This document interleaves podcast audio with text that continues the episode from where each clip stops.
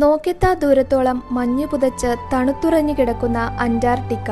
ഭൂമിയിലെ തന്നെ അഞ്ചാമത്തെ വലിയ ഭൂഖണ്ഡമാണ് അന്റാർട്ടിക്ക. എല്ലാ കാലത്തും വെള്ളം മരവിപ്പിക്കാൻ തക്ക തണുപ്പ് നിറഞ്ഞ അന്റാർട്ടിക്ക സൗത്ത് പോളിലാണ് ഉള്ളത് അന്റാർട്ടിക്കയിൽ അധികമായി മഴയോ മഞ്ഞോ പെയ്യുന്നില്ല. മഞ്ഞു പെയ്യുമ്പോൾ തന്നെ ഉരുകിപ്പോകാതെ പകരം അടിഞ്ഞുകൂടി കട്ടിയുള്ള മഞ്ഞുപാളികൾ രൂപം കൊള്ളുന്നു. Ice sheets glaciers ice shelves icebergs എന്നിവ ചേർന്നാണ് അന്റാർട്ടിക്ക രൂപം കൊണ്ടിരിക്കുന്നത്. ഗ്ലേഷിയേഴ്സ് എന്നാൽ ധാരാളം മഞ്ഞുകൊണ്ട് നിർമ്മിച്ചിട്ടുള്ളതും സ്വന്തം ഭാരം കൊണ്ട് തന്നെ നിരന്തരം നീങ്ങിക്കൊണ്ടിരിക്കുന്നതുമായ കട്ടിയുള്ള മഞ്ഞുപാളികളാണ്. ഐസ് ഷെൽസ് എന്നാൽ ഒരു ഭൂപ്രദേശവുമായി സ്ഥിരമായി ബന്ധിപ്പിക്കുന്ന ഫ്ലോട്ടിംഗ് ഐസ് ഷീറ്റുകളാണ്. ലോകത്തിലെ മിക്ക ഐസ് ഷെൽവുകളും അന്റാർട്ടിക്കയിലാണുള്ളത്. ഐസ്ബർഗ് എന്നാൽ കരയിൽ രൂപപ്പെട്ട് സമുദ്രത്തിലോ തടാകത്തിലോ പൊങ്ങിക്കിടക്കുന്ന മഞ്ഞു കഷ്ണങ്ങളാണ്. അന്റാർട്ടിക്കയിൽ വേനൽക്കാലം ശൈത്യകാലം എന്നിങ്ങനെ രണ്ട് സീസണുകളുണ്ട്.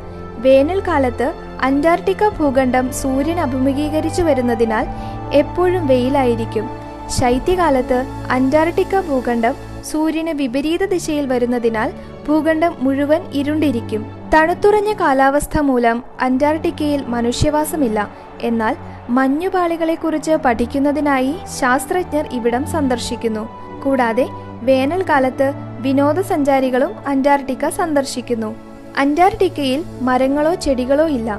പകരം തണുത്ത കാലാവസ്ഥയിൽ മാത്രം കാണപ്പെടുന്ന ആൽഗെ മോസ് എന്നിവ മാത്രമാണ് അന്റാർട്ടിക്കയിൽ ഉള്ളത് അന്റാർട്ടിക്കയ്ക്ക് ചുറ്റുമുള്ള സമുദ്രം പലതരം തിമിംഗലങ്ങളുടെ ആവാസ വ്യവസ്ഥയാണ് സീലുകൾ പെൻഗ്വിൻ എന്നീ ജീവികളും അന്റാർട്ടിക്കയിൽ കാണപ്പെടുന്നു. നിങ്ങൾക്കറിയാമോ ഇന്നീ കാണുന്ന മഞ്ഞു പുതച്ച അന്റാർട്ടിക്ക ഒരു കാലത്ത് നിറയെ വനങ്ങളാൽ മൂടപ്പെട്ട ഒരു പ്രദേശമായിരുന്നത്രേ. ഏകദേശം നൂറ് ദശലക്ഷം വർഷങ്ങൾക്ക് മുൻപ് ഭൂമിയിലുണ്ടായ തീവ്രമായ ഗ്രീൻ ഹൗസ് ഇഫക്റ്റിന്റെ ഫലമായി ധ്രുവങ്ങളിലെ മഞ്ഞുപാളികൾ ഉരുകി അവിടെ മഴക്കാടുകൾ രൂപം കൊണ്ടു. ഈ മഴക്കാടുകൾ ദിനോസറുകളുടെ ആവാസ വ്യവസ്ഥയായിരുന്നു അന്റാർട്ടിക്കയിൽ ഉണ്ടായിരുന്ന ഈ ഹരിതാഭമായ മഴക്കാടുകൾ ഏകദേശം എഴുപത്തിയഞ്ച് ദശലക്ഷം വർഷങ്ങൾക്ക് മുൻപ് ഒരു കാട്ടുതീയിൽ നശിച്ചു പോവുകയായിരുന്നു. പിന്നീട് ഇവിടം ഇന്ന് നാം കാണുന്ന അന്റാർട്ടിക്കയായി മാറി. മറ്റൊരു വസ്തുത എന്തെന്നാൽ വീണ്ടും അന്റാർട്ടിക്ക പച്ചപുതച്ച ഹരിതാഭമായ കാടുകൾ നിറഞ്ഞ പ്രദേശമായി മാറുവാനുള്ള സാധ്യതകൾ ശാസ്ത്രലോകം പങ്കുവയ്ക്കുന്നു. കാരണം കഴിഞ്ഞ അൻപത് വർഷമായി അന്റാർട്ടിക്കയിലെ ചൂട് കൂടിക്കൊണ്ടിരിക്കുന്നു. ഇത് അന്റാർട്ടിക്കയിലെ മഞ്ഞുപാളികൾ ഉരുകുന്നതിന് കാരണമാകുന്നു. ഈ അവസ്ഥ തുടരുകയാണെങ്കിൽ അന്റാർട്ടിക്കയിലെ മഞ്ഞ് ഉരുകി വീണ്ടും ഇവിടം മഴക്കാടുകൾ രൂപം കൊള്ളുവാനും വിവിധ ജീവികൾ അന്റാർട്ടിക്ക ആവാസ വ്യവസ്ഥയാക്കുവാനുമുള്ള സാധ്യത ശാസ്ത്രലോകം മുന്നിൽ കാണുന്നു. ഇനി മനുഷ്യർക്ക് അവഗണിക്കാൻ കഴിയാത്ത കാലാവസ്ഥാ മുന്നറിയിപ്പുകൾ അന്റാർട്ടിക്കയിൽ നിന്നും ഉയരുന്നുണ്ട്. എന്താണെന്ന് നോക്കാം. അന്റാർട്ടിക്കയെ ചുറ്റപ്പെട്ട് കിടക്കുന്ന മഹാസമുദ്രമാണ് തെക്കൻ മഹാസമുദ്രം.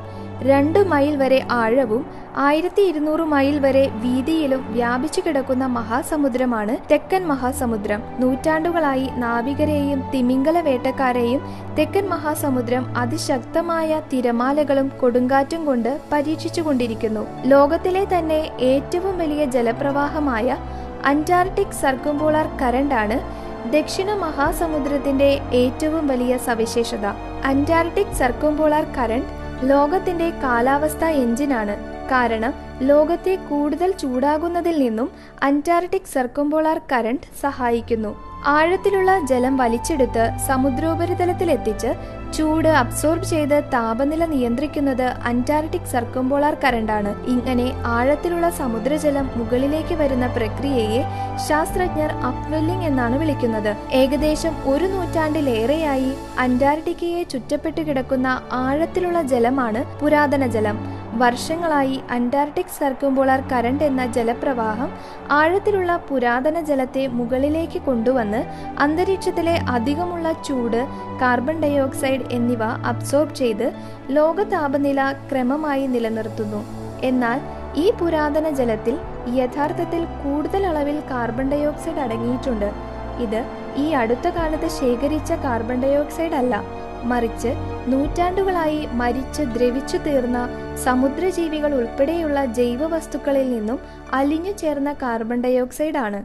യഥാർത്ഥത്തിൽ തെക്കൻ മഹാസമുദ്രം പുറത്തുവിടുന്ന കാർബൺ ഡയോക്സൈഡിനേക്കാൾ കൂടുതൽ കാർബൺ ഡയോക്സൈഡ് അബ്സോർബ് ചെയ്യുന്നു. ഇത് ലോക കാലാവസ്ഥയ്ക്ക് ഗുണകരമാണ്. എന്നാൽ അതേ രീതിയിൽ തന്നെ ദോഷകരവുമായി മാറിയേക്കാം. കാരണം ആഴത്തിലുള്ള അതിപുരാതന ജലത്തിൽ കൂടുതലായി അടങ്ങിയിരിക്കുന്ന കാർബൺ ഡയോക്സൈഡ് ഒരുപക്ഷെ അന്തരീക്ഷത്തിൽ കലർന്നേക്കാം. ഈ അവസ്ഥ ശാസ്ത്രലോകത്തെ ആശങ്കാകുലരാക്കുന്നു. അടുത്ത കാലാവസ്ഥ മുന്നറിയിപ്പാണ് തെക്കൻ മഹാസമുദ്രം ചൂടായിക്കൊണ്ടിരിക്കുന്നു എന്നത്. ഇതിന്റെ ഫലമായി സമുദ്രത്തിന്റെ ആഴത്തിലുള്ള ജലത്തിനും താരതമ്യേന ചൂടുകൂടി വരുന്നു. ഈ ജലം മുകളിലെത്തി അന്റാർട്ടിക്കയിലെ ഐസ് ഷെൽഫ്സ് അലിയിക്കുകയാണ്. ഈ ഐസ് ഷെൽഫ്സ് ഉരുകുന്നത് വഴി അന്റാർട്ടിക്കയിലെ മഞ്ഞുപാളികൾ വിഘടിച്ച് വളരെ പെട്ടെന്നു തന്നെ കടലിൽ എത്തിച്ചേരുന്നു ഇത് സമുദ്രജലനിരപ്പ് ഉയരുന്നതിന് ഒരു കാരണമാകുന്നു.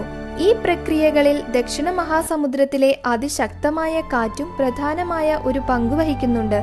അതിശക്തമായ കാറ്റ് സമുദ്ര അടിത്തട്ടിലെ ചൂടേറിയ ജലം മുകളിലെത്തിക്കുന്നു. ഈ ജലം ഐസ് ഷെൽഫ്സിനടിയിലൂടെ ഒഴുകി അവ ഉരുകുന്നതിന് ഒരു കാരണമാകുന്നു.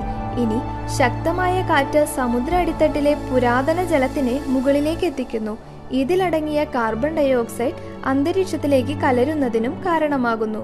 ഭൂമിയിലെ തന്നെ ഏറ്റവും വലിയ മഞ്ഞുപാളികൾ സ്ഥിതി ചെയ്യുന്നത് അന്റാർട്ടിക്ക ഭൂഖണ്ഡത്തിലാണ്. അന്റാർട്ടിക്കയിലെ ഏറ്റവും വലിയ ഹിമപാളിയാണ് ത്വേറ്റ്സ് ഗ്ലേഷ്യർ. ത്വേറ്റ്സ് ഗ്ലേഷ്യറിനുണ്ടായിക്കൊണ്ടിരിക്കുന്ന അവിശ്വസനീയ മാറ്റത്തെക്കുറിച്ച് ശാസ്ത്രലോകം മുന്നറിയിപ്പ് നൽകിക്കൊണ്ടിരിക്കുന്നു.